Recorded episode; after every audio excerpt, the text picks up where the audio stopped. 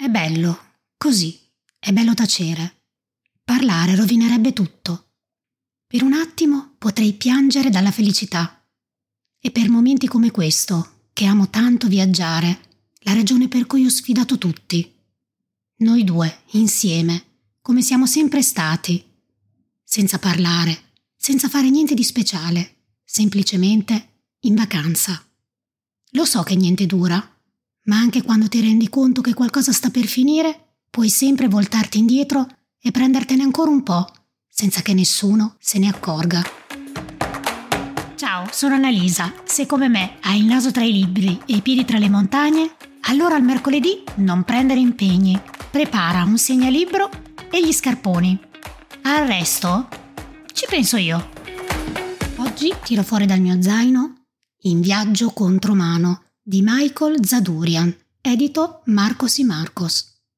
Tra queste pagine incontriamo Ella e John, due anziani divertentissimi che decidono di intraprendere il loro ultimo viaggio con un camper un po' retro, il Leisure Seeker, percorrendo la fantastica e conosciutissima Route 66. Questo per Ella e John non è un viaggio qualunque ma è un vero atto di ribellione. Loro partono da Detroit con destinazione Disneyland, un viaggio come loro, sopra le righe. Perché non sono dei vecchietti qualunque, ma Elle e John purtroppo sono molto malati. John ha dei grossi problemi di memoria, perché soffre di una demenza, mentre Ella ha un cancro all'ultimo stadio. Tutte e due devono imbottirsi di pillole e avrebbero finito i loro giorni separati, ma ella prende in mano la situazione ed è lei che decide di partire, perché vuole godersi gli ultimi respiri di vita che le rimangono con il suo John. Quindi si organizza tutto all'insaputa dei due suoi figli.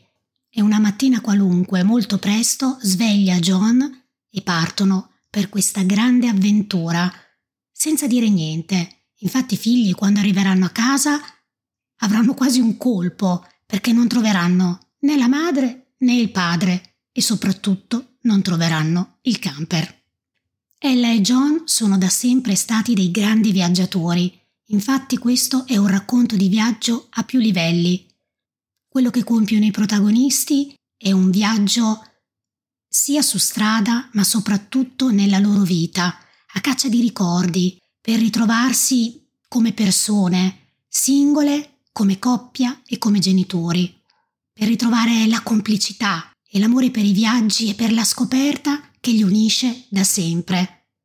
Ella ha portato con sé un proiettore, un piccolo regalo per John, e durante le loro soste di sera nei vari campeggi, ella lo tira fuori e così tira fuori anche da questo scrigno pezzi di storia, pezzi di ricordi.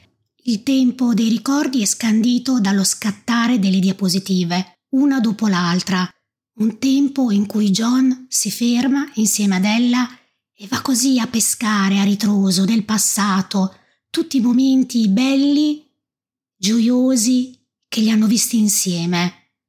E in questi momenti anche i vicini nel campeggio vengono attirati da questo loro ridere, da queste loro conversare, spinti dalla curiosità, si uniscono a guardare quasi come se fosse un cinema la storia di Ella e John.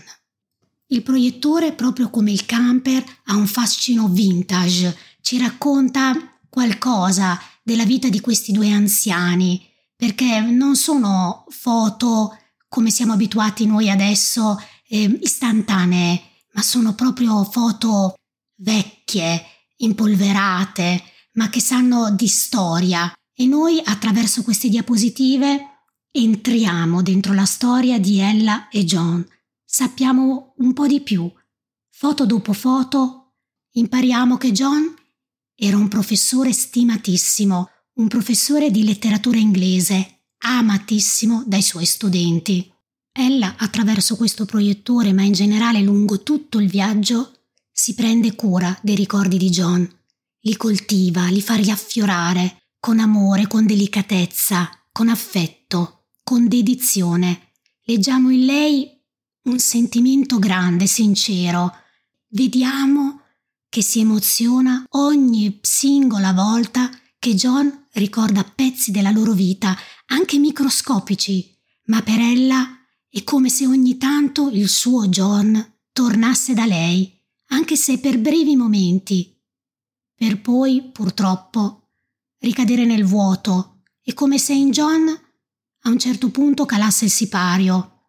Gli si adombrano anche gli occhi, perché la demenza lo porta via.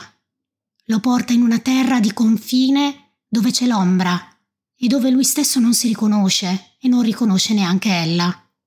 Questo libro ci fa riflettere proprio su quanto sia difficile, usurante, lacerante stare accanto alla persona che ami e vederla scomparire così, piano piano, vedere che non si ricorda più di te, di quello che avete costruito, di quello che avete condiviso. E non lo fa apposta. A volte ella si innervosisce, per poi pentirsi subito dopo, perché capisce che non è colpa di John, è la malattia che se lo, lo sta portando via da lei, giorno dopo giorno. E si prova impotenza. Noi la percepiamo, la sentiamo l'impotenza di ella, ma nonostante questo, ella, davanti alle domande sempre uguali, a volte ripetitive, pedanti, di John, assurde anche a volte, alle sue piccole fissazioni per gli hamburger, per il tè, rimane sempre calma, rassicurante, nonostante anche lei per prima stia cadendo a pezzi, perché il cancro la usura la sta spezzando e a volte ha dei dolori atroci e si imbottisce di quelle pillole blu che fanno il miracolo. A volte un po' la intontiscono, ma la tengono stretta a terra in quel camper ad assistere John. Questo viaggio per loro rappresenta anche l'ultima occasione per essere insieme, per essere autonomi e per ridere, per ridere di gusto nonostante tutto, e dimenticarsi per il tempo di quel viaggio di tutto e di tutti.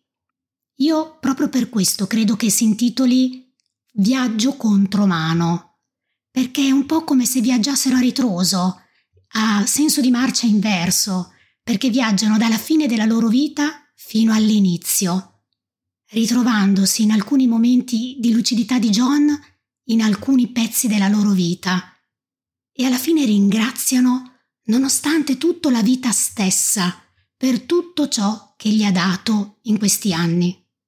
È un libro, come avrai ormai potuto capire, che tocca tematiche importanti, anche molto dolorose, ma lo fa con una penna che trasuda ironia, amore, sagacia. In certi punti ti ritrovi a ridere, a ridere di Ella e John, a simpatizzare con loro, a sentire anche un po' la leggerezza di questo viaggio. E le pagine scorrono velocemente. Ti sembra di essere lì, in quel camper, piccola piccola, a viaggiare con loro. A libro terminato ho deciso anche di vedere il film, che si intitola Ella e John. Lo puoi trovare su Rai Play e il regista è Paolo Virzì. Io ti consiglio assolutamente, a occhi chiusi e mani basse, di guardarlo, recuperalo tanto Rai Play è gratis, perché è pazzesco.